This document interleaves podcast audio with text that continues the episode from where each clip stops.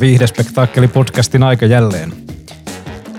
Me ollaan nyt Viikin kirjastossa Helsingissä, mm. mikä tarkoittaa sitä, että meidän toisen tuotantokauden viisi podcastia, mitä tähän mennessä on tehty, on kaikki tehty eri paikassa ja vielä tehokkaasti eri puolilla Etelä-Suomea.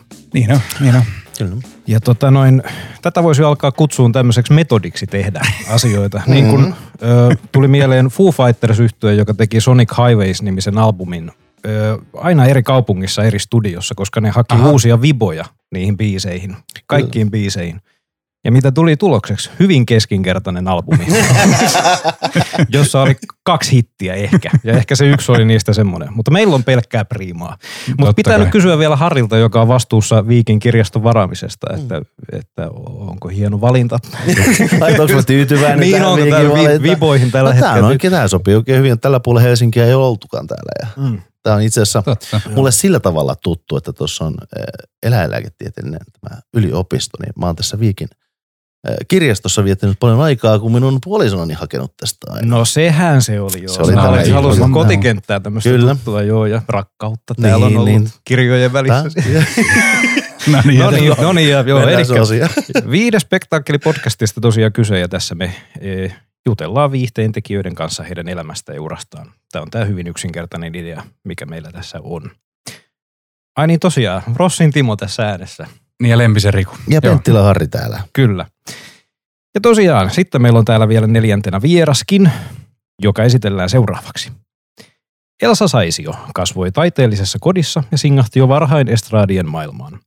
Hinku ammattilaiseksi oli sen verran pinnassa, että Elsa pääsi 17-vuotiaana kaikkien aikojen nuorimpana koskaan sisään teatterikorkeakouluun ja on valloittanut siitä lähtien Suomen suurimpia teatterilavoja.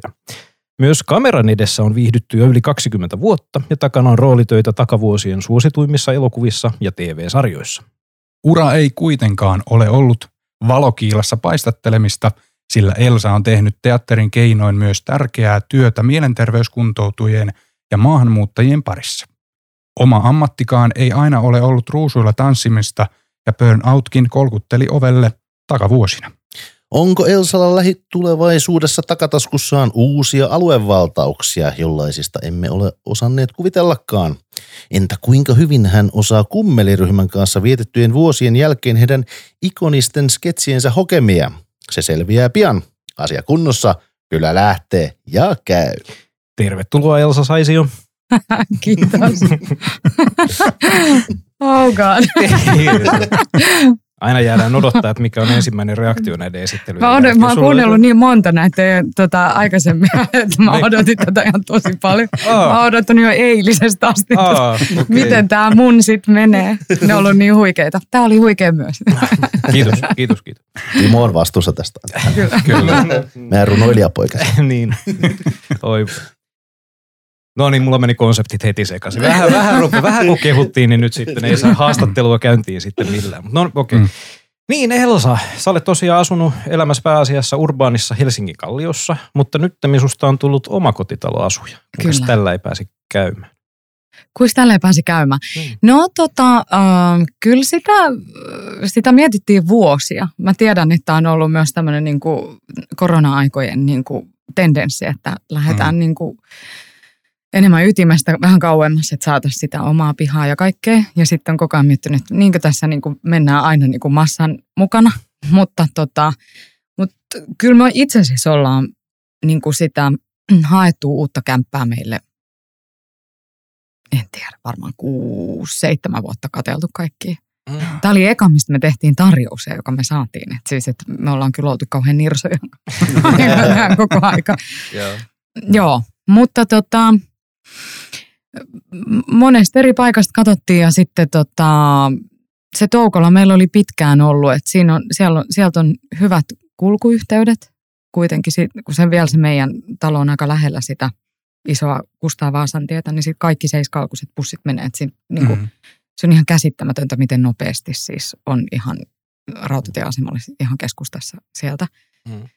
Kun menee ja sitten sieltä on myös tosi kiva tota, pyöräreitti joka menee sieltä niin kuin sen Kumpulan läpi ja Vallilla Laakson läpi ja sitten sieltä Itä-Pasilan kautta ja sitten sit on Kioradan varressa ja toilla, tuolla Tokoirannassa ja tuolla Nättiä semmoista puutaloaluetta siinä. No se on tosi idyllinen Mm. ja, ja, et se on, ja sitten siellä on mun pojan futis on siinä lähellä ja sitten siellä on tosi hyvät ulkoilualueet ja, ja sitten meillä nyt sattui, sitähän me nyt ei tietenkään tiedetty, mutta sattui vielä, että meillä on niinku tosi kivat naapurit, joka on Mm. mm. niinku tuommoisessa mm. Mm. Mm. omakotitaloasumisessa itse asiassa aika iso juttu. Oh. Mm. Joo.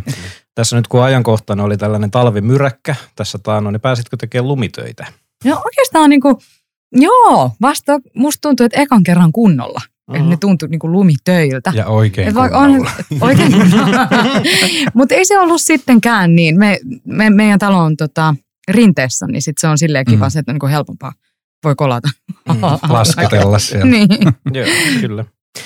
Niin kuin tuossa esittelyssä sanottiin, niin tota, työhän on ollut sulle ilmeisesti tärkeä osa sun elämää, ja tota, uupumuskin on tosiaan käynyt kylässä jossain vaiheessa. Niin tota, nyt on tietysti ollut ty- tietyistä syystä tässä teatteririntamalla vähän hiljasta, mutta jos ei nyt sitä koronaa tässä nyt oteta huomioon, niin koetko, että on niin kuin ihan hyvässä balanssissa tämä hyvinvointityön ja vapaa-ajan välillä? No nyt just esimerkiksi on, mutta sehän ei Mm. ole mikään vakio. Sehän vaihtelee Mm. ihan niinku Mm. koko ajan. Että kun mikään tavalla elämäntilanne ei niinku Mm. töiden puolesta ole silleen vakio. Mm, niin, Joo. niin, kyllä. Freelancerina kun menee. Niin freelancerina kun menee. Mm. Nyt mä harjoittelen siis tuonne Aleksanterin teatteriin semmoista niin kuin isoa koreografioitua ja visualisoitua kuin esityksellistä konserttia, missä Mm, meitä on kaksi solistia, minä ja Terhi Suorlahti ja sitten Rikuniemi orkesteri on siinä orkesterina. Meillä piti olla kolmas, kolmatta maaliskuussa ensi ilta, mutta se siirtyi nyt sattuneista syistä Mm. marraskuulle Mm. sieltä se tulee, mutta kun me oltiin se aikataulutettu se niin kuin treenivaihe tähän, niin mm-hmm. sitten nyt me pidetään siitä kiinni. Mutta meidän päivät on niin kuin kymmenestä neljää ja sitten kun me ollaan koko ajan tota, lavalla ja pikkasen ollaan siinä niin kuin tuotannollisessa puolessa mukana, vaikka se on niin kuin ensisijaisesti Rikuniemen orkesterin ja AT-tuotanto.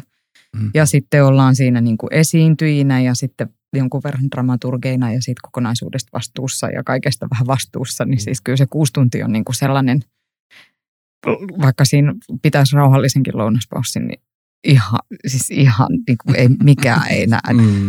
kulje päässä sen jälkeen, että, että se on sit, nyt taas sitten huomaa sen, että kuinka paljon se työ syö, vaikka se ei olisi koko se päivä, niin sitten se pyörii mielessä sen niin kuin loppupäivän, se mitä siellä on treeneissä tehty ja se kyllä niin kuin vaatii aikaa se palautuminen mm. näistä Mm. töistä.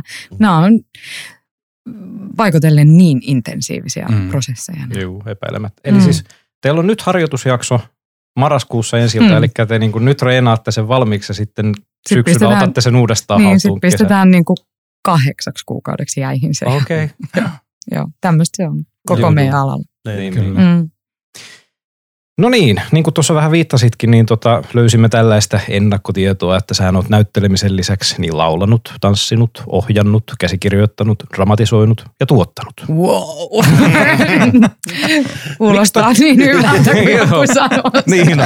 sanonko vielä uudestaan? Joo. Laulanut, tanssinut, ohjannut, käsikirjoittanut, dramatisoinut ja tuottanut. Wow. Niin tota, mutta miksi sä oot, sä oot halunnut tehdä hirveän laajalla spektrillä asioita? Ei pelkästään näyttelijä, vaan Joo. kaikki. Miksi? Joo. Miksi? No, hmm.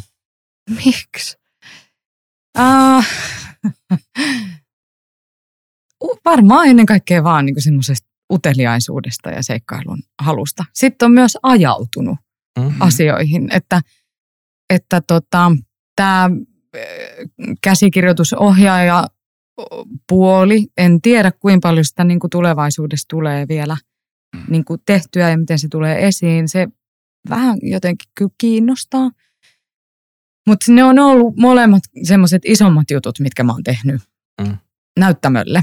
Olen jotain vielä muutakin tehnyt, mutta ne on ollut silleen vähän vahingon kautta, että just Reetta-Kaisa Ailis, joka on mun ystäviä, joka on koreografi, niin halusi tehdä, tehdä sellaisen tuotannon, joka me sitten saatiin tonne teatteri avoimiin ovi, mikä, äh, missä oli vahvasti oli niin kansanmusiikkia ja sitten oli niin nykytanssia.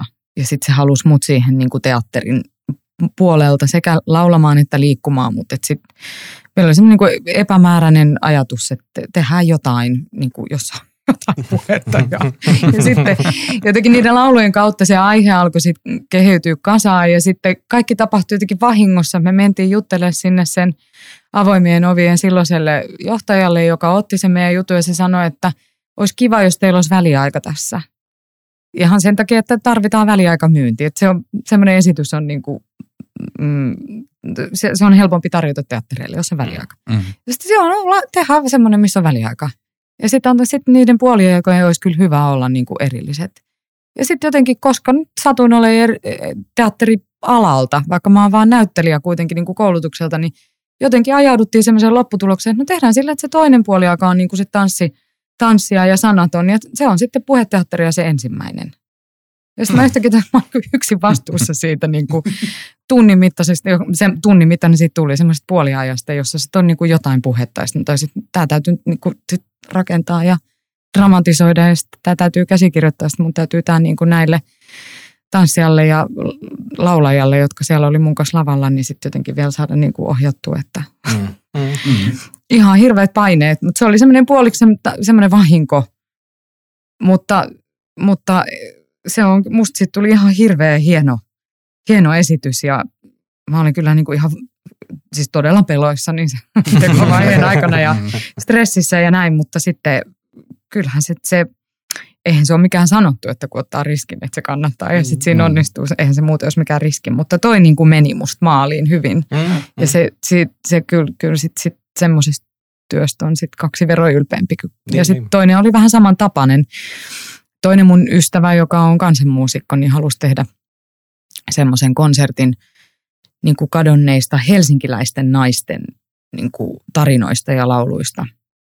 Tota, ja se halusi, että siinä on sitten sitä musiikkia ja että sitten siinä olisi monologeja. Ja taas, että mä tulin siihen, en tällä kertaa liikkumaan, mutta myös niin kuin laulamaan, että sitten näyttelemään. Ja sitten sanoin, että jos sä kirjoittaisit ne kaikki monologit ja sitten esittäisit ne. Ja mä olin että joo.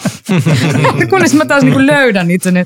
Ensi on taas jo sovittu ja, mm, ja niin kuin se on vaan pakko tehdä. Ja sitten jotenkin, että siis mitä mä oon lupannut, että mä oon mm. tehnyt tämmöistä ikinä. Mm. Ja sitten mä niin kuin vähän vahingossa sitten olinkin niin kuin myös sit sen koko esityksen niin kuin dramaturgia vähän sit ohjauksellisesti sit myös vastuussa siitä ja ja taas mentiin ja tehtiin jotain semmoista, mitä ei ole niin kuin, että myös ne muodot on ollut semmoisia, että mä en ole nähnyt sellaista ikinä. Niin, ne on ollut niin vähän sillä, sillä tavalla ikään kuin monitaiteellisia niin kuin semmoisia fu, fuusioesityksiä, mutta, Joo. mutta sama siinä, että se, se kyllä tota, tuntui isolta riskiltä ja jännitti ja pelotti hirveästi, mutta kannatti. Mutta se, mm. niin, niin kuin, mulla on niin kuin tänä päivänä vielä semmoinen olo, että nämä on ollut semmoisia kokemuksia, joihin mä voin nojata. Että sitten jos mä oon niin kuin vähän sen ydinosaamiseni vieressä, niin, niin ne niin kuin vahvistaa jotain mm, semmoista mm. Niin kuin ammatillista itsetuntoa mm, ja semmoista mm, kyllä, kyllä, uskoa omiin kykyihin. Joo. Kyllä. Luuletko että tota, kaikki tulee aina kuitenkin palaamaan tuohon näyttelijyyteen vai voisiko olla, että jossain vaiheessa joku viekin semmoisen isomman huomioon tulevaisuudessa? Niin se on hyvä kysymys. Mä ajattelin, että mä täytin kesällä 40 ja mulla oli semmoinen mielikuva, että, että mä niin kuin nyt 40-vuotiaana mulla olisi niin kuin vahvempi joku toinen ammatillinen, se, niin kuin selkeämpi, vahvempi, mm. tasa-arvoisemmin sen näyttelijän kanssa joku toinen identiteetti tässä. Mutta ei ole. Musta tuntuu, että mä elän paljon voimakkaammin yhä semmoista etsikkoaikaa. Mm. Niin kuin sen jonkun muun kuin sen näyttelijyyden kanssa, vaikka niin kuin tämä luettelo kuulosti mahtavalta aikaisemmin. mutta, tota, mm. mutta silti mä koen, että mä elän etsikkoaikaa. Että katsotaan mm. 10 vuoden päästä, 15 okay. vuoden päästä. Palataan asiaan. Niin. Kyllä. No me tullaan Tampereelta, niin on tietysti pakko puhua hiukan kummelista ja myös sen takia, että sä näyttelet Kontiossa niin. ja Parmaksessa. Ja meille kummeli on sukupolvikokemus. Mm-hmm. Sä oot samaa sukupolvea, mutta minkälainen osuus kummelilla on sun elämässä lapsena ja nuorena? Niin, no ei. niin, sanotaan, että jos puolet Suomesta tai ehkä ylikin on niin kuin kummeleiden kasvatteja, niin sitten mä kuulun siihen niin kuin toiseen. että tota, et mun äitihän ei tykkää yhtään Mm. Kun mä oon jossain haastattelussa aikaisemminkin sanonut, että tulen kulttuurielitistisestä kodista. Ja mä sitä niin tuossa tota, mietin, että ei varmaan tykkääkään, koska hän taas tulee työläiskodista, ihan toisenlaisesta kodista. Ei varmaan sillä tavalla oikeastaan syvästi mm. identifioidu itse olemaan tämmöinen mm. niin kulttuurielitistinen. Mm. ö, niin kuin perhe. Mm, mm. M- Mutta tota, kyllä nyt kuitenkin ihan Helsingin ydinkeskustassa sitten ollaan asuttu Kalliossa ja Kruunuhaassa ja niin kuin sit se, mä oon lukenut semmoista niin kuin klassista kirjallisuutta ja sitten niin kuin käyty äidin kanssa Euroopassa niin kuin isoissa klassisissa taidenäyttelyissä ja museoissa ja et, et Mm. sitä semmoista niin kuin perinteikä, perinteikkäämpää, painavampaa klassista kulttuurihistoriaa on mulle tarjottu ja voitte kuvitella, että ehkä niin kuin siinä samassa taloudessa ei ole hirveästi arvostettu ja katsottu niin kuin kummeleita, vaikka olisi voinut. Mm, Eihän se, niin. niin kuin, Niin. et se, se on niin kuin toi, toisenlaista kulttuuria. Mm, ja, ja niin kuin, kulttuuria sekin. Ja tämmöistä, jotenkin onhan ne semmoisia su, suomalaiskansallisia Mm, niin mm. Kyllä. kasvoja. Ne. Nyt me olet ilmeisesti tutustunut vähän enemmän historiaan. No nyt minä olen tähän, tähän niin toiseen suomalaiseen kulttuurihistoriaan tutustunut hyvinkin läheltä, kyllä. Kyllä. Ja toinen lähiaikoina häämöttävä isompi juttu on toi Hymyä-sarja, Kyllä, joka seuraa joo. tuota Urpo Lahtisen elämää. Joo. Sä esität siinä Urpon vaimoa Hymylahtista, Joo. niin eh, voitko sä vähän rauttaa, mitä sieltä on tulossa? Apua, mitä mä voin sanoa, ne ei ole sitten semmoisia juonipaljastuksia kuitenkaan. Janne Kataja suutui ja palautet. niin. Mm. Um, se on, uh, vaikka siinä on niinku, oli se keihäsmatkat, niinku Mm. Ja- Jannen ja Akun edellinen Mm. uh, iso TV-tuotanto niin, ja sama ohjaajakin, niin tämä on niinku, kyllä monta astetta niinku draamapainotteisempi. Mm. Ehkä semmoisella hieman komediallisella twistillä, joka jonkun verran tulee sitten jo ihan sit castingistakin. Mm. Ja jota, se on niinku pikkasen, on siinä käsikirjoituksessakin sitä, mutta kyllä se niinku, ennen kaikkea niin draama käsittääkseni Mm. pyrkii olemaan. Mä oon nähnyt siis vaan ensimmäisen jakson. Et Joo. sit mä en ole nähnyt niitä vielä muita, mutta Okei. että, Joo, tota, Kyllä, kyllä. Miten kun näyttelee tuommoista tosielämän ihmistä Hymylahtista, niin tuleeko näyttelijän työhön sitä kautta jotain semmoista omaa twistiä? kyllä varmaan tulee. Teillä on tosi hyviä kysymyksiä. tota, uh, um, joo. Joo. Mä esimerkiksi ajattelin, kun siinä on, ensinnäkin siinä saa jotenkin ilmaiseksi aika paljon sitä ö, niin kuin materiaalia siihen rooliin, Mm. kun on niin paljon määreitä, että millainen se oli. Mm. Ja sitten mm, väitän, että, että aika hyvätkin käsikirjoittajat, kun kirjoittaa paperille hahmoja, joilla varmaan monilla hahmoilla on niin kuin oikeissa elämässä esikuvia ja näin, Mm. niin niin välttämättä on niin, niin syvästi ristiriitaisia kuin mitä sitten, kun tuodaan oikeita ihmisiä esiin, niin ihmiset on niin valtavan ristiriitaisia. Mm. Mm. Niinpä. Ja, ja tota, se, mikä mua viehätti erityisesti, mikä mun mielestä todellakin tuli siitä, että nyt on niin kuin taustalla on oikeat ihmiset ja oikeiden ihmisten elämät. Ja väitän, että tämmöistä ei niin kuin paperille noin vaan kirjoitettaisi, että sen hymylahtisen, joka, jos on ollut jo, jollain lailla villimpikin puoli tai seikkailullisempi puoli, mutta se ei ole ollut, kun toi sarja sijoittuu siihen niin kuin 60-70-luvun taitteeseen, Mm. mm. niin se ei ole lähtenyt esimerkiksi jotenkin niin kuin siihen 70-luvun jotenkin niin kuin vapautuneisempaan meininkiin mukaan, Mm, mm, vaan mm, että se on mm. ollut tietyllä tapaa niin kuin van, vanhanaikaisempi ihminen ja se on ollut tiukka niissä talousasioissa ja semmoinen niin kuin jämpti ja Konservatiivinen. niin, ehkä, Mm, mm, mm, niin, niin. tietyssä mielessä, Niin, toisessa niin. mielessä ei, Niin. kuten sanottu, kun ihmiset oikeastaan Niin. niin, niin ristiriitaisia. Niinpä. Mutta tämmöiselle niin henkilölle on kirjoitettu parhaaksi ystäväksi ää, Ilari Johanssonin näyttelemä Veikko Ennamo. Mm. Ja niiden välille ei ole, niin kuin, ole mitään siis semmoista miehen ja naisen välistä jännitettä, vaan että ne on ollut oikeasti silleen toistensa luottohenkilöt. Mm. Ja se oli jotenkin ihan tosi kivaa näytellä niitä kohtauksia Ilarin kanssa, missä jotenkin juodaan viskiä ja puhutaan elämästä ja kuolemasta ja niin kuin Mm. uskoudutaan toisillemme. Kun se oli sellaista, mitä ainakaan mä en ole koskaan päässyt näyttelemään. Mm. Et se, se asetelma, että se on, jos varmaan mo- monet kuulijatkin tietää, minkälainen Veikko Ennamo on, on ollut, joka on ollut semmoinen niin kuin tosi radikaali, provokatorinen, Mm, niin kuin a- alkoholisoitunut niin kuin puoli, puolihullu ja vähän enemmänkin kuin puoliksi Mm. ää, semmoinen tota, sensaatiotoimittaja. Mm. niin väitän, että niin kuin semmoiselle kon- konttoristirouvalle ja tämmöiselle henkilölle ei kirjoitettaisi niin kuin paperilla ystävyyssuhdetta. Niin. Mm, mm. Ja sitten niitä oli just niin kiva näytellä, kun siinä oli jotain niin kuin, se tuntui niin kuin aidosti anarkistisesta. Niin. Niin. Mm, Kyllä. Mm.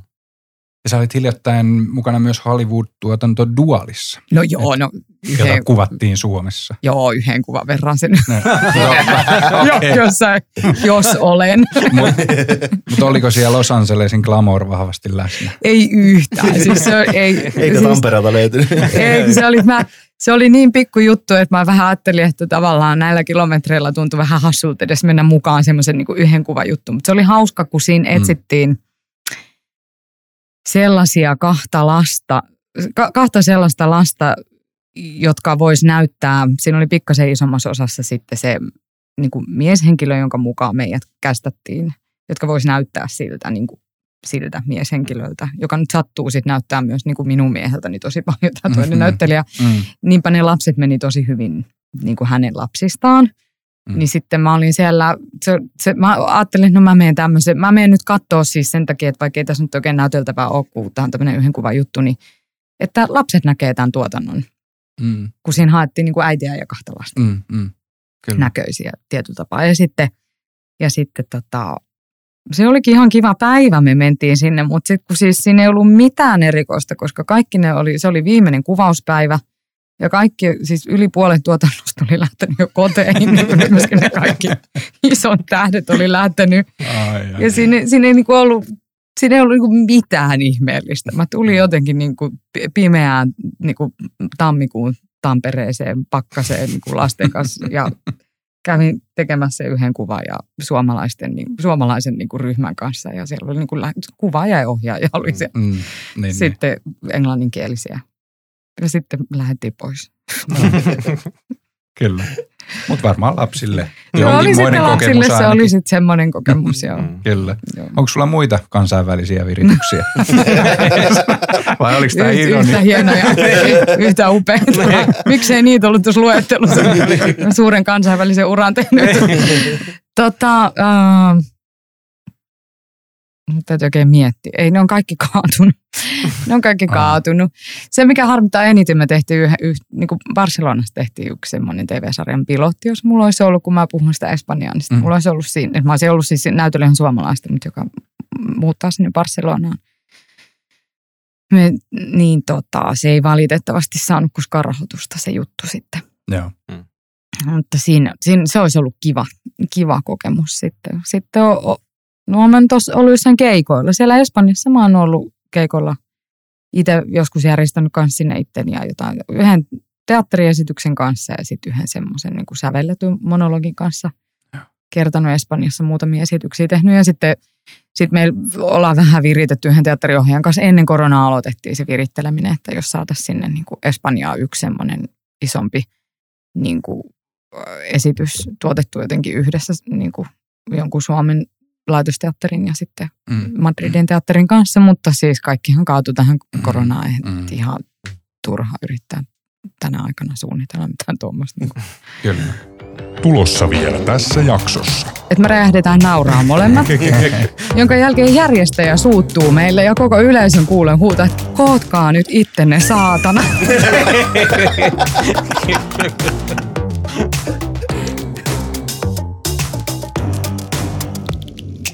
Hei, palataan sitten taas sinne ihan lapsuuteen ja nuoruuteen. Että sä oot tosiaan, niin puhuttiin, kasvanut taiteellisessa kodissa ja sun vanhemmat on Pirkko Saisio ja Pirjo Honkasalo. Ja on isoja teatteri- ja elokuvavaikuttajia, joten Mm. mm. syy-seuraussuhde sun ammattiin on siis helppo vetää, mutta oliko sulla myös joku kapinan vaihe, jolloin sä halusit elämältä jotain ihan muuta? Onko se ollut aina tämän taiteen ympäri? Kyllä mä niinku yritin keksiä jotain muuta, mutta kun mä en keksinyt. Et, et Sitten mulla oli sellainen niinku hyvin niinku hatara suunnitelma, tota, että mä nyt sen lukion jälkeen käyn niinku kokeilemassa, mutta mä ajattelin silloin tosiaan, niin kuin tuossa alkujuonnossa oli, että mä oon niin nuori, kun mä vielä kävin yläasteen kahdessa vuodessa ja sitten kirjoitin lukiosta 17-vuotiaana. Ja mulle oli sanottukin, kun siellä oli sitten jotakin tuttuja siellä raadissa, että ei me sua vielä tulla Elsa auttaa, että sä oot niin nuori. Mm-hmm. Niin mulla oli vähän semmoinen, että no mä nyt käyn kat- kattele, kattelemassa ja sitten mä varmaan keksin jotain, kun ei ne kuitenkaan mua ota ja katsotaan sitten mitä. Mutta sitten en mä sitten osannut mihinkään muuallekaan pyrkiä, kun ei mua silleen tosissaan kiinnostanut mikään. Mutta onko sulla lapsuudessa ihan tämä näyttelijän työ niin kuin No oli se joo, mutta se on ollut niin epämääräistä, kun se on ollut niin lähellä, niin sitten mä en osaa, on tosi vaikea sanoa, että milloin sen on jotenkin päättänyt ja näin. Jossain vaiheessa mä sanoin, että joskus lukiossa se oikeasti. Ja sitten mä jostain löysin päiväkirjan, mä oonkin ollut jo 12, kun mä oon kirjoittanut, että mä haluan näyttelijäksi. Mä en oikein Niin. muista. Onko se varmaan mitään- johtuu siitä, että se on niin lähellä. mitään tämmöistä lavakokemusta tai muuta lapsena tai nuorena, mikä, mikä sulla on jäänyt mieleen? Joo, mä olin lapsinäyttelijänä yhdessä elokuvassa, nuorten elokuvassa ja sitten, niin ja sitten, sitten tuolla Helsingin kaupunginteatterissa oli semmoinen ihana lasten musikaali kuin Rearuu, jossa mä olin mukana, mä olin, olisinkohan mä ollut 11, kun ne alkoi ne treenit. Ja sitten siinä mä olin lapsinäyttelijänä mukana sen koko jutun. Ja sitten mä olin Lillanissa jossain lapsinäyttelijänä ja sitten mä olin vielä teatterikehä kolmosessa, semmoisessa aikuisten näytelmässä. Ja sitten, ää, jo, ja sitten oli useampikin joku muukin kameratyö. Oli sitten, vähän myöhemmin tuli se Tule Nieliä elokuva. Ohjattiinko sua kotoa tähän suuntaan vai miten sä hakeudut näihin?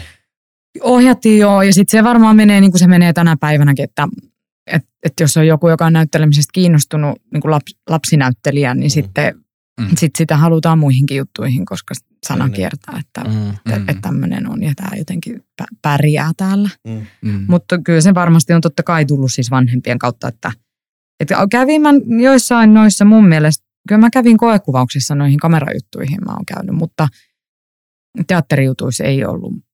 Olisiko sielläkin joku koeesiintyminen jossain ollut? On varmaan ollut. Mm.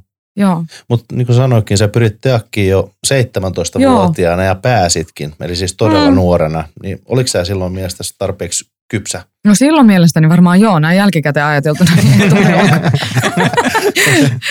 joo, Ne, ne. Joo. Eihän se silloin ollut kuin jotenkin vaihtoehtoja ajatella, että Mm. Ne. että mä oon kypsä ja selviin tästä, mutta jotenkin musta tuntuu suhteessa niihin niin kuin sosiaalisiin rooleihin, mitä sitten tuommoisessa ryhmässä, jonka kanssa yhtäkkiä kulkee kuin jossain päiväkodissa. Niin kuin, on paljon ollut kurssimuotoisempia vapaampia jo yläaste ja lukiokin. Ja sitten Mm. niin palattiin siellä teatterikoulussa, että se meidän niin kuin luokka kävi jotenkin ka- kaikki aamu, aamusta iltaan, kaiken, Mm. kun kaikki tehtiin yhdessä. Mm. Ja sitten joihinkin niin kuin esityksiä jaettiin vaan vähän pienempiä ryhmiä. Näin. Niin. niin sitten sehän hirveästi korostuu, että sä neljä vuotta on niin kuin ton ikäisenä jossain ryhmässä. Niin Mm. mm. sitten siinä tulee niin kuin väkisinkin se oma oleminen määrittyy niin kuin sit sen ryhmän sisällä syntyvän jotenkin sen niin kuin dynamiikan kautta, minkälaisen Mm. mm. sosiaalisen roolin siinä ryhmässä sitten saa. Mm-hmm. Niin silleen mä ajattelen, että, että jos ajattelee sitä niin kuin näyttelijän työllisesti, niin voisi olla parasta olla jotenkin siinä keskellä. Että ei olisi kuopus eikä olisi vanhin. Mm. Ja joten, jotenkin semmoinen, jolloin siitä voisi tulla niin kuin luontevin pelivara Mm. tehdä niin kuin m- m- mahdollisimman monipuolisesti ja kokeilla kaikkea. Mutta Mm. ei niitä rajoja aina, me niin kuin omassa päässä laitetaan Mm. niitä rajoja. Niin, Tällä- se. Muistatko sä, millaiset pääsykokeet sulla oli? No muistan mä joo.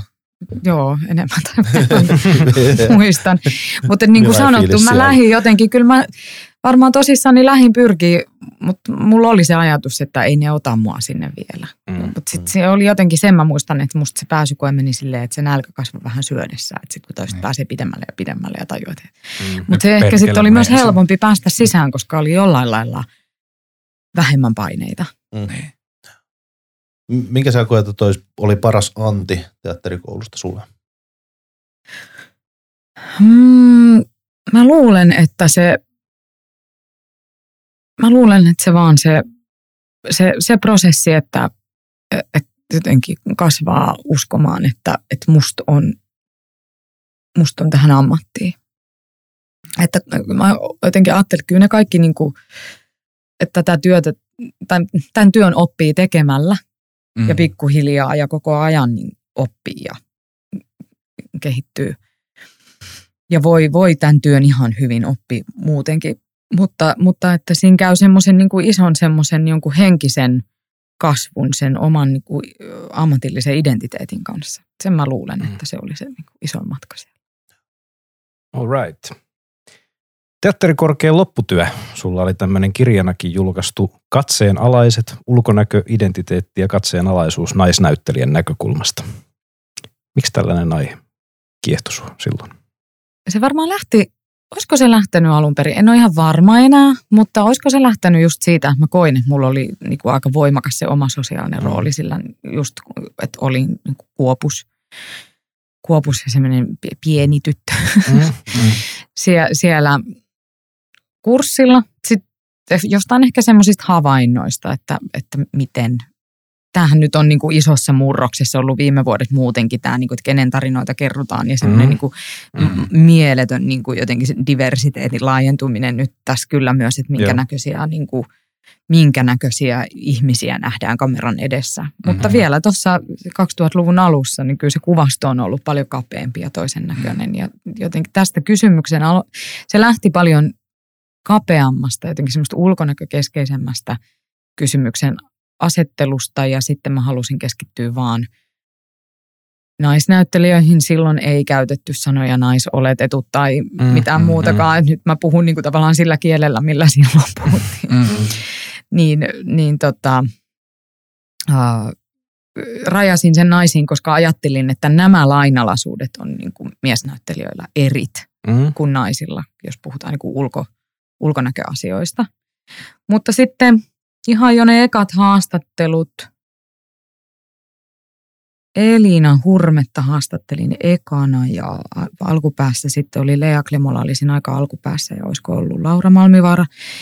Ja nyt kaikki sellaisia niin kuin tosi ajattelevia näyttelijöitä, jotka musta kauhean hyvin ne mun paljon kapea-alaisemmat kysymykset osas niin kuin laajentaa paljon ja syventää Mm, mm, paljon isommiksi mm. kysymyksiksi Joo. jolloin se, niin kuin sitten, se kirjan aihekin syveni, eikä se ollut siis ki- kirjain, siis se oli mun lopputyö. Joo. Ja oisko ollut sitten niin, että mun äiti sanoi, että hän näkee, että tämä olisi niin kuin julkaisemisen arvoinen. Joo. Ja kyllä mä nyt varmaan vähän semmoista ohituskaistaa pääsin niin kuin äidin kautta sitten sit, niin kuin VSOYlle. Ja sitten mä menin sinne niin kuin sen tietokirjapuolelle, en samalle Mm. kustantajalle mihinkään kuin äiti, mutta että niin kuin, ö, sinne sitten näyttämään sitä Aleksi Siltalalle. Nykyään niillä on se oma kustannus Mm. yhtiö Siltala, mutta silloin ne oli, hän oli VSOYllä ja sitten hän otti mut vastaan ja sitten mä näytin sen, annoin sille sen materiaalin sitten mun lopputyöstä ja mä ajattelin, että tälleekö tämä menee. Että on niin, ihan puoli huolimattomasti lukenut sen ja ei se ole keskittynyt yhtä, että tälleekö näitä tehdään ja, tai ei tehdä ja näin. Ja sitten se oli jotenkin, että joo, no katsellaan nyt vähän, että ky- kysyn nyt lupaa tähän prosessiin nyt ensin näiltä ihmisiltä ja palataan sitten. Ja sitten tota, mä sanoin, okei, no mä kysyn luvan. Ja sitten mä soitin kaikki läpi ja kaikki antoi luvan. Ja sitten mä palasin sinne ja se oli selvästi aivan valtava hämmästynyt. Ei se Mm. ollut viittynyt pistää mitään painoa siis tälle asialle, koska siis oli ihan varma, että ei ne tuu suostuu. Mm. Ai ja. Mm. Ku- Kukaan mun niinku haastateltavista niin henkilökohtaisiin Joo. Niin. haastatteluihin, niinku jos julkaistaan kirja. Mm. Sitten se, muuttui se koko, että Ai ei näitä julkaistakaan, niin kuin, ei tämä olekaan näin leväperäistä. Asenne muuttui kerta heitolla, kun mulla oli ne luvat Niin. Niin, niin. sitten tota, kaikilta haastattelemilta niin näyttelijöiltä, niin sitten alkoi rakenteet muuttua ja punakynä viuhui. Ja kyllä, kyllä joo. sitten sit, sit, sit siellä olikin niinku ihan toinen työ ennen kuin se oli sit niinku julkaisukelpoinen kirja. Niin, niin, kyllä, kyllä joo. Niin sä oot tosiaan niin kuin puhunut, että tässä on, niin kuin itsekin viittasit tuossa, että 20 vuodessa niin kuin tämä aiheen ympärillä käyty keskustelu on muuttunut tosi radikaalisti. Että se oli sille omanlaistaan tällaista pioneerityötä, voisi sanoa ehkä. Niin, niin, vitsi. Niin, Taas siinä kyllä. alku, Niin. alkuesittely. Niin, no, Yksi niin, lisää on, kyllä, pioneeri. niin, no, pioneeri, kyllä. Ei viitata tähän armeijapioneeriin. Joo. Tosiaan teatterikorkean aikana niin sä työllistyt kansallisteatteriin, Romeo ja Juliaan, vaatimattomasti Julian rooli, taas lisää. Niin, kyllä. Millainen kokemus se oli nuorelle näyttelijälle? Ja sehän oli ihan mieletön. Siis ihan, ihan, ihan mieletön, että toi oli silloin, nyt justiinsa kun tuolla Aleksanterin teatterilla treenataan ja sitten tänään oltiin tuolla näyttämöllä, niin just tänään tuolla sanoin, että voi vitsi, että täällä mä oon aloittanut. Kansiksen iso Mm. oli silloin remontissa ja me oltiin silloin Aleksanterin teatterissa harjoiteltiin ja sitten se vietiin siellä ensi iltaan ja sitten se siirrettiin myöhemmin, kun se remontti valmistui niin isolle. Ja tota, Seelo Sella oli meillä yksityisopettajana, mulla ja nousee se Harilla, joka on mun kurssikaveri ja sieltä niin kuin me poimittiin niin kuin kurssikavereina semmoisena niin nuorina. Ja Saleskinen sanoi jälkeenpäin, joka se ohjasi, että ei me oltu mitenkään kauhean hyviä siellä koeesiintymissä, mutta me oltiin niin kuin, aiheutettiin oikean niin kuin, tuntusta myötä oltiin just niin kuin oikealla tavalla nuoria ja kohellettiin ja kiusallisia tai jotain. Mm.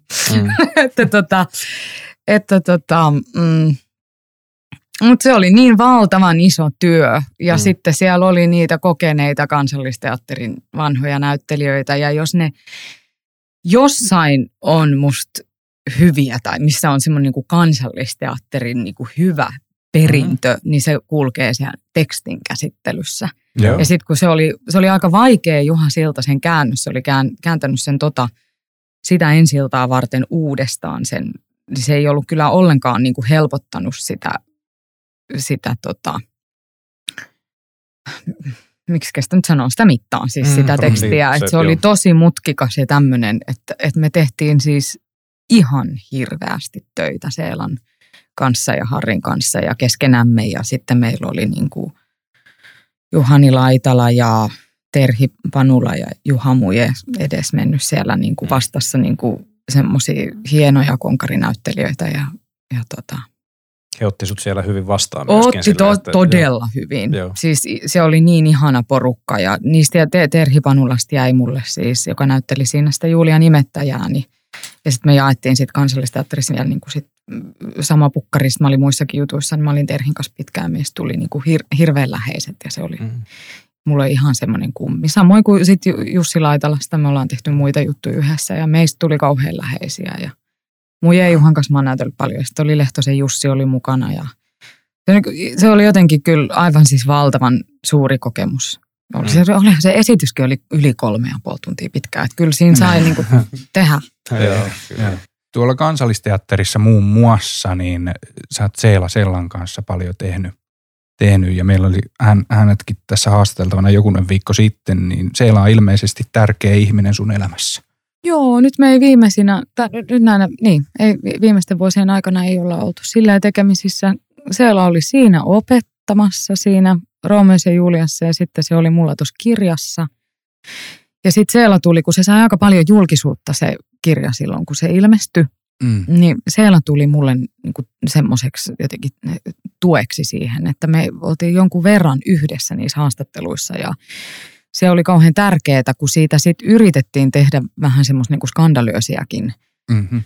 Tai ei siitä itse kirjasta, mutta sen, niin kuin sen kirjan niistä haastatteluista sitten vähän niin kuin, sen, niin kuin, niin kuin rumaa, rumaakin niin kuin semmoisia niin otsikointeja ja kaikkia oli. Niin se oli, se oli hirveän hyvä ja hieno teko Seelalta, että se tuli siihen niin kuin nuoren vastavalmistuneen niin kuin näyttelijän kaveriksi, koska se toi siihen myös kauhean ison auktoriteetin ja mm. sellaisen niin kuin perspektiivin siihen sen kirjan sisältöön. Kyllä. Kirjoiteltiinko sieltä jotain niin asiayhteydestä, jotain kommentteja? Joo, oli yksi semmoinen, oli joku, se oli musta apulehti. Se itse haastattelu oli hirveän hyvä. Mm. Mutta niin kuin tämä niin kuin lehdistö usein toimii, että ne jutut tekee ihan eri ihmiset kuin sitten, jotka sitten tekee ne niin kuin otsikot ja tämmöiset. Mm. Ja se, näin siinä käsittääkseni siinäkin kävi, että sitten yhtäkkiä se oli ihan kaamea se aamu, kun kuitenkin kaikki näyttelijät sen kirjan pohjalta on antanut mulle luottamuksensa ja sitten mä yksi aamun lähden jonnekin ja sitten yhtäkkiä mun silmä sattuu, että siinä on niin kuin Anna-Lina Lyytikäinen ja Hannele Lauri ja Laura Malmivaara ja kuka siinä oli vielä, oli niin kuin yhtäkkiä siinä niiden kuvat ja sitten oli jotenkin, että väkivaltaa, jotenkin seksismiä jotain ja näyttelijät avautuvat niin kuin kauheista mm. kokemuksista. Ja sitten mä tajuin, okay. että tämä on niin kuin mun antamasta haastattelusta tehnyt niin kuin mun mua arvostamani vanhemmat kollegat, jotka on antanut mulle mm. luottamuksen, saa yhtäkkiä niin kuin joutuu mun takia niin ole mm. niin kuin naamoillaan noissa lööpeissä. Mm. Se oli ihan hirveä hetki. Mm. Sitten mä soitin kaikki läpi ja vitsi ne on niin kyllä kaikki niin monis liemiskeitetty, niin, että se oli jotenkin tosi makeeta, kun ne oli vaan silleen, että hei, hei, näitä on nähty. Näin, tätä on, että, että mm. ei ole nyt no hard feelings. Se oli, se oli kyllä jotenkin makea se niiden tuki. Joo. Kyllä. Mutta joo, siellä oli siinä. Sitten me ollaan tehty siis Espoon kaupunginteatterin kirsikkapuisto yhdessä ja sitten se oli tuossa tehdassarjassa, mitä Tampereella on kuvattu, niin se Mm. näytteli mun äitiä. Ja, että ollaan me, ollaanhan me paljon. Mm. Mm. No sä teit muutamia leffarooleja jo hyvin nuorella iällä kanssa. Joo. Mutta varsinainen pankinräjäyttäjä ehkä on ollut sitten kuitenkin 2003 vuoden pahat pojat. Sillä oli 600 000 katsojaa. Niin. Miten elokuvan suosio vaikutti sun elämään silloin? En mä muista, vaikuttiko se nyt mitenkään muuten kuin, että ihmiset tunnisti eri tavalla Mm. kadulla. Mä, Miltä, miltä en se mä- tuntui sitten? Että se on aika iso muutos elämään sekin taas. ei sekään jotenkin, ei se tainnut tuntua paljon miltä. me tehtiin samaan aikaan, kun se tuli ensi iltaan, me tehtiin tuonne tota, teatterijurkaa Hamlettia, Mm. missä meitä oli vain neljä näyttelijää lavalla ja mä näyttelin siis sekä Ofelian että sitten sen Hamletin äidin Gertruden ja sitten Haudan kaivajan ja sitten me oltiin ikään kuin tämmöinen kiertävä teatteriryhmä. Mulla oli neljä roolia ja se oli taiteellisesti tota, hirveän niin kuin kiva ja antoisa ja kunnianhimoinen ja merkittävä prosessi. Mm. Niin siitä mä, mä olin jotenkin ehkä koko sen, sen semmoisen pyörityksen, mä en osallistunut niihin kiertueisiin. Ja siinä, se, sen, sehän, ne oli niin, niin kuin, jätkillä oli semmoinen niin kuin haippi siinä, mutta Mm. mm. Sitten en mä ehkä se oli niin semmoinen jätkäleffa, että en mä ehkä senkään takia ollut mm. niin porukoissa siinä, mutta sitten mä en myöskään ehtinyt mihinkään mukaan Niin, niin. sitten sen teatterijutun takia. Ja se oli varmaan ihan hyvä juttu, koska sitten mulla jotenkin kaikki suhteellisuuden taju ja jotenkin se fokus pysyi musta jossain aika paljon olennaisemmassa sillä hetkellä. Mm. Kyllä. Niin. Tuonne elokuvaan jotkut näyttelijät tatuoi, tatuoi vedonlyönnin seurauksena Solar Filmsi logon ihoonsa. Joo, Niin voi. oliko, oliko sulla vaara Ei. tulla merkityksi? Ei, ei, ei ollut. Ei ollut. Miten sä ylipäätään vertailet niin kuin elokuvissa ja teatterissa näyttelemistä kokemuksena? Tai tyylillisesti ylipäätään? Kyllä mä luulen, että se ydin on tosi sama. Mm. Että se on sitä kun läsnäoloa ja, ja, ja tota, vuorovaikutusta ja sitä, mitä kaikkea se nyt on sitten sen näytteleminen. mutta mutta tota, teatteri on niinku, se on kuitenkin sillä se on niinku toistamisen taidetta, että, sä- että, että joku juttu mm, voidaan sillä sitten kiertää, mutta että ikään kuin harjoitellaan jossain black boxissa ja sit tullaan joka päivä sinne Mm. black Mm. boxiin ja sitten sitä harjoitellaan ja harjoitellaan ja sitten sitä toistetaan ja etitään sitä polkua, miten ja miten niitä reittejä ja sitä, niitä esittämisen tapoja. Ja sitten se tullaan ja esitetään kerta toisensa jälkeen siinä samassa paikassa. Mm. Ja se on, se, siinä on valtavan iso arvo. Mutta sitten, ja, ja siellä mun niin kuin koti on ja sitä teatteria mä koen, että mä oon tehnyt paljon enemmän ja että se pohja on siellä. Mm. Mutta sitten mä huomasin, että mä aloin kaipaamaan niitä kameratöitä just siksi, että se ei sitten ole sitä toistamisen taidetta. Että et se Mm. viehätys, mikä mulle sitten edelleen kutsuu puoleensa nyt tä, niin kuin tällä hetkellä kanssa niihin kameratöihin on se, että se taas jokainen päivä on erilainen. Että Mm. joka päivä tehdään, mennään ja tehdään eri kohtaukset ja, Mm. ja, ja mennään eri paikkoihin. Ja ehkä jotenkin tässä hetkessä mä koen se vähän seikkailullisempana. Mm. Juu. No, teatterin saralla sä oot, sä oot tehnyt kaikenlaista, mutta musikaalit ovat esimerkiksi aika paljon sua työllistänyt, niin rakastatko sä musikaaleja erityisesti? Mä en, jo, joskus joku sen musikaalinäyttelijä Elsa saisi, mä huomasin, että mä koen sen kauhean vieraaksi. Et en mä sillä tavalla ajattele, että se on niin jotain semmoista mun identiteettiä ja ydintä se musikaalin tekeminen, mutta onhan niitä kyllä tehty. Oon mä niitä tehnyt ja se oli varmaan esimerkiksi se Lahden niin kaupunginteatterin, kun mä oon ollut siellä kiinni joitakin vuosia, niin se hyvä puoli, että en usko, että freelancerina olisi niin kuin juuri minua niin, kuin niin ahkerasti kästetty kerta toisensa jälkeen niin kuin Mm. hirveän niin kuin vastuullisiin isoihin musikaalirooleihin, mutta sitten kun oli tuommoisessa niin kuin maakuntateatterissa kiinnityksellä, missä on niin kuin ikään kuin se otanta on pienempi, että, että näistä laulavista näyttelijöistä näihin rooleihin. Ja mä olin varmaan just semmoisessa iässä, missä just sit tehdään isoja musikaalirooleja, niin, niin on kyllä tosi niin kuin hienoa, että on saanut tehdä Kabareen ja Chicagon ja Piaffia ja Harrya ja Oliver Musikaalia ja semmoisia niin klas- isoja painavia Mm. mm. klassikojuttuja, joissa on hyvää musaa. Ja, Mm. Mm. Ja se on, se on kivaa, siis että se on kauhean kivaa se, että tanssitaan yhdessä ja lauletaan yhdessä. Ja sitä ajattelee myös sitä, että kun ei ole ammattilaulaja ja tuntee monta ammattilaulajaa, joilla voi olla hirveän työn takana, että ne saa sen niin kuin pari, pari keikkaa yleisölle, missä on bändit ja näistä ajattelee, että tässä mä vedän, niin kuin, että näitä on buukattu tämä yli 60 esitystä tähän ja Mm. täällä on isot bändit ja että mä saan tämän kaiken jotenkin, Mm. vaikka mä Niin. mikään niin kuin ammattilaulaja ei se ole. Mm. Niinpä. Sanoikin, että olet Lahdessa ja sä oot nähnyt monia eri teatteritalojen toimintaa, niin onko niissä merkittäviä eroja? Hmm. En mä tiedä sitten, onko mulla sit, no on mulla nyt ko- kokemusta kyllä eri tavalla. On varmaan, on ilmapiirissä jossain, joissain työtavoissa jossain e- eroja, mutta on, on, on se nyt paljon sitten samaakin. Tällainen erityismaininta, mikä tuossa esittelyssäkin oli, niin sä kuulut tosiaan Kuuteatterin Hyvä kätilö tarinateatterin ryhmään, Joo. joka tekee tosiaan työtä esimerkiksi mielenterveyskuntoutujien ja seksuaalivähemmistöihin kuuluvien maahanmuuttajien kanssa. Niin mitä tämä työ niin kuin käytännössä on? Um, uh, se on siis tämmöistä niin sove, soveltavan taiteen työtä, mikä todella tarkoittaa sitä, että on niin kuin ammattitaiteilijoita, jotka... Uh, te, se, no, soveltava taide voi olla oikeastaan, se voi olla tosi laajasti mitä vaan, mutta se ydin on musta se, että on niin kuin ammattitaiteilijoita, Mm. mm. jotka tekee yhdessä töitä tai töitä niin kuin ihmisille, jotka eivät ole alalla. Niin? Joo. Ja tota, tämä on tarina, mitenhän se nyt lyhyesti selittää. Se on musta todella hieno laji. Se, sen, sen, sen nimi on suomeksi tarinateatteri. Se Mm. on siis semmoinen niin kuin pitkälle niin kuin viety ja mietitty ja ikään kuin konstruoitu oma lajinsa. Englanniksi sen nimi on Playback Theater, joka on musta paljon parempi. Se kertoo enemmän niin kuin siitä, mitä se on. Että se ei ole mitään semmoista hippeli, hiiri, metsä, tyyppistä tarinointia, vaan sen ydin, ydin on se, että siinä on äh, erilaisia pitkiä ja lyhyitä tekniikoita, erilaisia improvisaatioiden muotoja, joilla on niin kuin tietyt lainalaisuudet.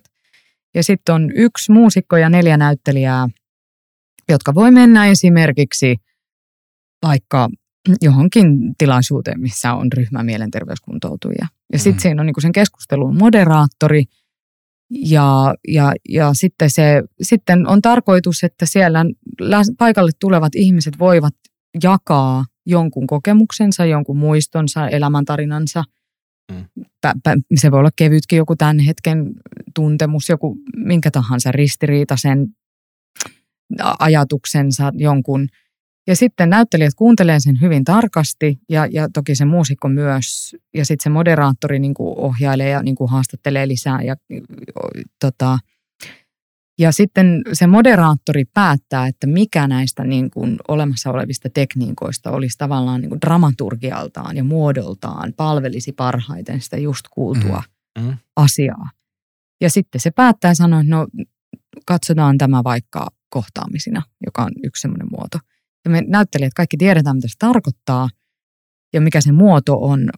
Ja sitten me improvisoidaan se, niin kuin, se on improvisaatio, mutta, se on, mutta tarkoitus ei ole keksiä mitään, vaan tarkoitus on peilata se mahdollisimman niin kuin, tarkasti ja jotenkin öö, sitä kuultua kunnioittain Mm. mm. takaisin. Tarkoitus ei myöskään tarjota ratkaisuja tai tuoda jotain Mm. niin kuin utopioita tai mitään sinne, Mm. vaan ihan vaan toimia siinä sellaisena peilinä, että ihminen voi nähdä sen oman itsensä ja sen oman tilanteensa niin kuin etäältä Mm. ja saada sitä kautta siihen jonkun uuden näkökulman tai jonkun. Ja itse kun sitten me harjoitellaan sitä niin, että me tehdään sitä toisillemme Mm. Mm. sitten niissä harjoituksissa, niin se on kyllä ollut semmoinen to, to, tosi silmiä avaava.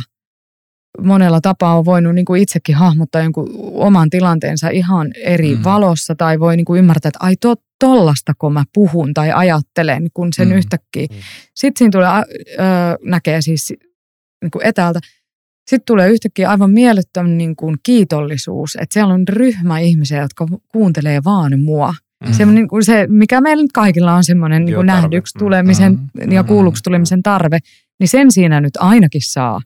Että noi, ja noi muistaa kaiken, on painanut mieleen, ne on niin kuin käyttänyt kaiken kykynsä ja keskittymisensä ja Mm. empatiansa niin kuin vain mua varten tässä hetkessä.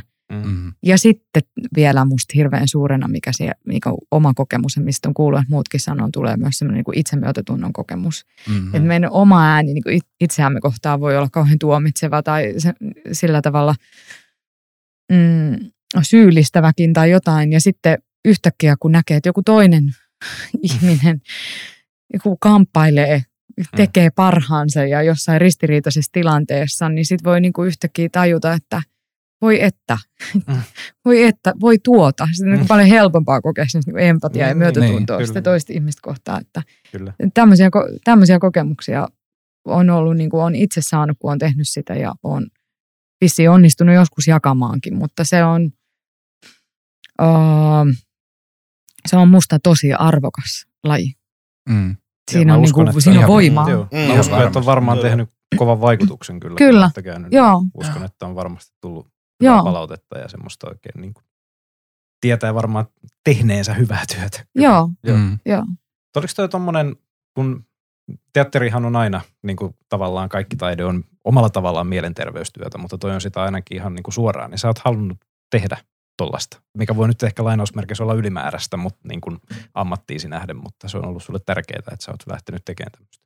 No, no, mutta nyt jotenkin sille, niin realisoida se, että mä oon ollut siinä ryhmässä mukana. Mä jotenkin koko ajan niin kuin antaisin kredittejä sille koko muulle ryhmälle vähän Mm. enemmän kuin, niin kuin jotenkin nyt itselleni tästä Mm. toiminnasta, koska, Mm. koska mä oon ollut aika pitkään sitä treenaamassa. Mä osaan sen lajin mielestäni jo.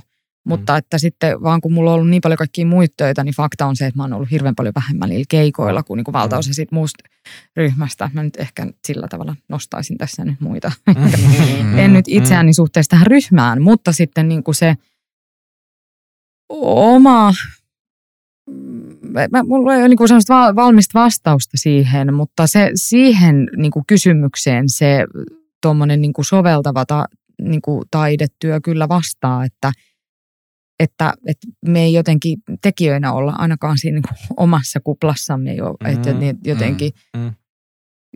eikä me nyt tarkoitus ole tekijöinä muutenkaan niin kuin toisille tekijöille tehdä tätä työtä, mutta siinä on jotenkin suorempi keskusteluyhteys ihan Mm. niin kuin muiden Mm. yhteiskunnan tota, alueiden kanssa ja sitten siinä työssä kohtaa ihan erilaisia ihmisiä Mm. Mm. Kuin mitä sitten ehkä siinä niin kuin omassa elämänpiirissä muuten tulisi kohdattua. Kyllä. No sitten aletaan vetää pikkuhiljaa pakettiin kokonaisuutta, mutta tota, muutamia kysymyksiä vielä. Jos sun pitäisi nimetä rakkain rooli, niin mikä se olisi? Mä varmaan en osaa nimetä sitä kyllä.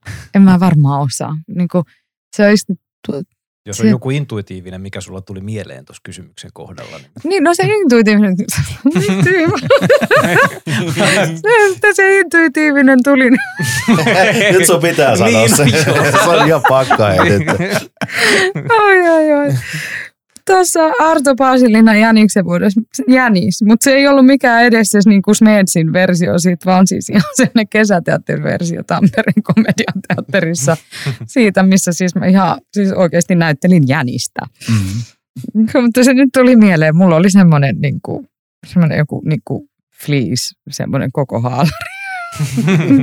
ja sitten kansallisesta ne niin kuin korvat ja sillä lailla. Mutta en, en mä tiedä, miksi se tuli mieleen. Ehkä siksi, että se on sitten ollut aika erityislaatuinen, kun se oli kuitenkin niin kuin toinen päärooli ja se oli eläin. Mm. Sillä oli kauhean vähän repliikkejä, mutta se oli melkein koko ajan niin kuin läsnä tilanteissa ja että se, se oli kauhean miiminen ja fyysinen rooli. Tä, no tämmöinen tuli Ei, mieleen. se oli- en mä tiedä, no, se- oli, se oli hieno vastaus. Nyt pit, ihan pakko tiedät varmaan, mitä meinaan sanoa, mutta me ollaan Mm. tehty se Smeitsin versio. Joo, vuodesta. Jäniksen Mä luulen, että se on niinku filosofisempi ja se, niinku jän, se jänis ei ole niin jänis. Se on varmaan niinku Mm. edustaa paljon muita asioita, mutta tämä oli niinku semmoinen konkreettisempi ehkä tulkinnaltaan tämä meidän komediateatteri, kesäteatteriversio, että mä Mm. aidosti olin se jänis Mm. Kyllä. ja vata sen kaveri. Niin. Onko sulla jotain rituaaleja ennen esitystä? Ne pitää harjoitella joka esitykseen niin kuin omanlaiseksi. Okei. Okay. Omanlaisekseen. Se riippuu niin paljon, mikä se esitys on, että miten siihen pitää jotenkin lähteä. Että et ei sen puoleen, mutta, mutta jos nyt jotain, niin kyllä se yleensä se kroppa kannattaa saada lämpimäksi. Mm. Että, Mm. että sillä jotenkin ihan kylmiltä ei, ei ehkä kannata lähteä. Kyllä. Entä muistuuko mieleen mitään legendaarista kommellusta lavalta? No kyllä mä muistan yhden semmoisen villisorsa-esityksen tuolla Lahdessa, kun tota, Se oli semmoinen niin kuin pitkä. Yksi meistä näyttelijöistä alkoi se, niin sairastua sen esityksen aikana. Mm. Sitten se, tota, ja se nyt on kuitenkin niin kuin siis oikein tämmöinen niin kuin synkkä draama. Se näytteli sitä äitiä ja sitten se ensimmäisen kerran sanoi sen toisen puolen aikana, että anteeksi hyvä yleisö, nyt on, odottakaa hetki. Sitten hävisi sieltä kävi jossain vessassa oksentamassa ja sitten se tuli takaisin ja sanoi, ei mitään, ei mitään, jatketaan. Ja sitten se muuttui niin kuin siellä niin kuin yhä vihreämmäksi. Sitten se niin kuin uudestaan, anteeksi, hyvä yleisö, odottaa, odottakaa hetki. Ja me sitten me taas keskeytettiin, sitten me odotettiin ja sitten se kävi siellä vessassa ja sitten kuului se tästä vessaan. Sitten taas tulee ja jatketaan ja sitten tulee kolmas kerta. Se on jo silleen aivan vihreästä. Anteeksi, hyvä yleisö, jälleen odottakaa hetki. Ja sitten odotellaan ja sitten se tuu takaisin. Sitten järjestäjä tulee sanoa, että nyt hän ei enää tule takaisin. Mitäs me nyt tehdään? Ja Mm. sitten yleisö sanoi, että olisiko kauhean kiva jotenkin nähdä tämä esitys nyt kuitenkin loppuun. Mm. Ja sitten mä otin, että joo, no, ei, no kokeillaan näytellä tämä ilman. Sitten ruvettiin, niin kuin, että sillä, no yksi näyttelijöistä, joka ei enää niin kuin siinä vaiheessa tuu lavalle. Että, no, että jos hän niin kuin lukee katsomusta ne repliikit, sitten tulee seuraavaksi, hän ei näe. sitten ruvetaan etsiä valoa sille sieltä, niin kuin, että jotenkin, että se näkee niin kuin sitä plaria. Sitten se katsoo sanoo, onko kellään lukulassa? sitten joku yleisesti kaivaa ka- jostain käsilaukusta lukulasit sille. Se oli niin absurdi se tilanne. Se oli päättynyt siihen kohtaan, kun juuri missä isä on tulossa hylkäämään niin kuin ty- tyttärensä, minkä seurauksena mä näyttelin sitä tytärtä ja tota, Jarkko Pajunen näytteli sitä isää, että, että tota, minkä seurauksena se tytär tulee ja menee ja tekee itsemurhaa. Että se ei ollut mikään niin semmoinen kauhean niin kuin, Mm, mm, silleen, mm. helppo kohta. Ja sitten mm. se on niin pöliä se tilanne siinä alla ja sitten me niinku jotenkin astellaan siihen heti. Ja sitten kun me kuullaan, kun sen äidin pitäisi olla siellä näyttämällä, se ei ole. Ja sitten me kuullaan sen toisen näyttelijän niinku puhe sieltä katsomusta, joka rupeaa lukemaan niitä repliikkejä tämän kaiken show jälkeen. Että me räjähdetään nauraa molemmat, jonka jälkeen järjestäjä suuttuu meille ja koko yleisön kuulen huutaa, että kootkaa nyt ittenne saatana.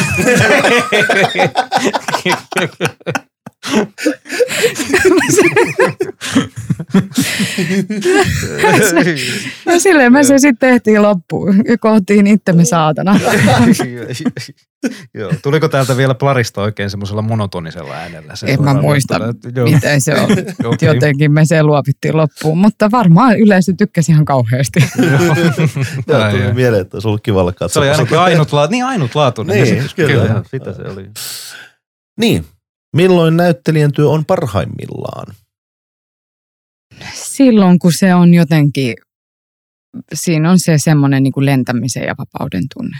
Väittäisin semmoisessa jossain niin kuin, semmoisen totaalisen niin kuin keveyden ja helppouden ja läsnäolon hetkissä. Entä kauheimmillaan? No silloin, kun se on just sitä kaikkea muuta. silloin, kun se jotain sen vastakohtaa, sanotaan näin. joo. No, mitä me saamme seuraavaksi kuulla Elsa Saisiolta? Äh, Mitä sulla on tulossa? Niin kuin seuraavia Seuraavat produktioita. jutut. No, uh, no nyt on se Hymeon-sarja tulee siis se Morelta maaliskuussa. Ja sitten... Se sitten julkista. Saadaanko me Onko se julkista jotain uutta? No sitten, mm, niin mitä siellä nyt pyörii, se kolmas tuotantokausi pyörii vissiin nyt just telkkarista, Kontiosta ja Parmasista ja sitten... Se leffa- leffa taitaa Niin, onko se nyt julkinen? On se leffa, niin Kyllä, se, kyllä se mä oon joo. ainakin lukenut sen. No niin, just just, sitten tulee se Konto ja Parmas leffa tulee sitten elokuussa mun mielestä ensi iltaan. Ja sitten, tota, ja sitten marraskuussa nyt on sit se Aleksanterin teatterissa se Mm. iso konsertti. Nämä on nyt, jos mä, aina niin sitten mä oon ihan pienessä roolissa tulee semmoinen Pysäyttäkää Nykvist. Aika, aika, aika hauskan tuntunen sarja tulee kanssa toukokuussa. Se on ihan pieni se mun rooli siinä, mutta se, semmoinenkin tulee. Ja mitä haaveita sulla on vielä? No Kuten sanottu, mä sen tuossa, että mulla joku etsikkoaika on, että vaikka toi kuulosti jotenkin upealta toi lista, mitä kaikkea mä oon tehnyt, niin niin silti semmoinen olo, että mä vielä tästä vähän laajentaisin tätä Mm. Omaa tekemistä. Hyvä, että saadaan tämäkin nauhalle. suljetaan 15 minuutin kuluttua. Takolaisessa laivalla, tiedätkö? Laiva saapuu. Tax free on auki enää viisi minuuttia.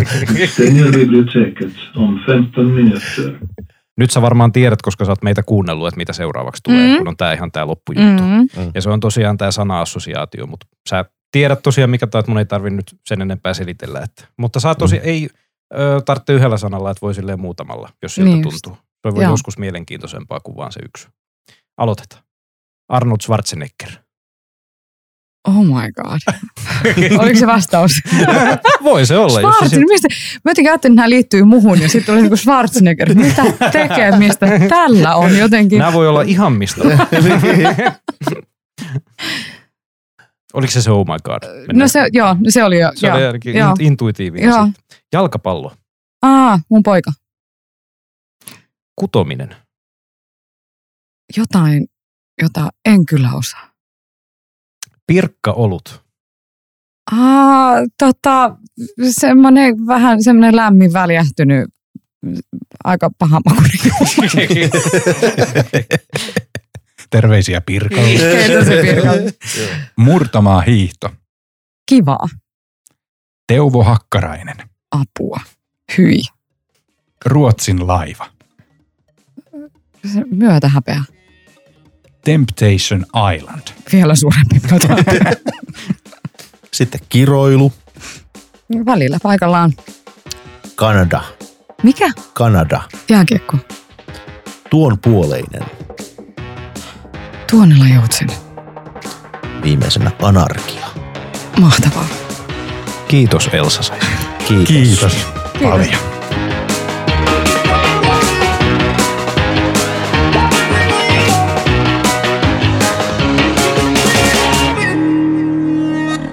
Hyvä kuuntelija, seuraathan Viihdespektaakkeli-podcastia jo valitsemassasi toistopalvelussa. Ota lisäksi seurantaan Viihdespektaakkelin Instagram ja Facebook.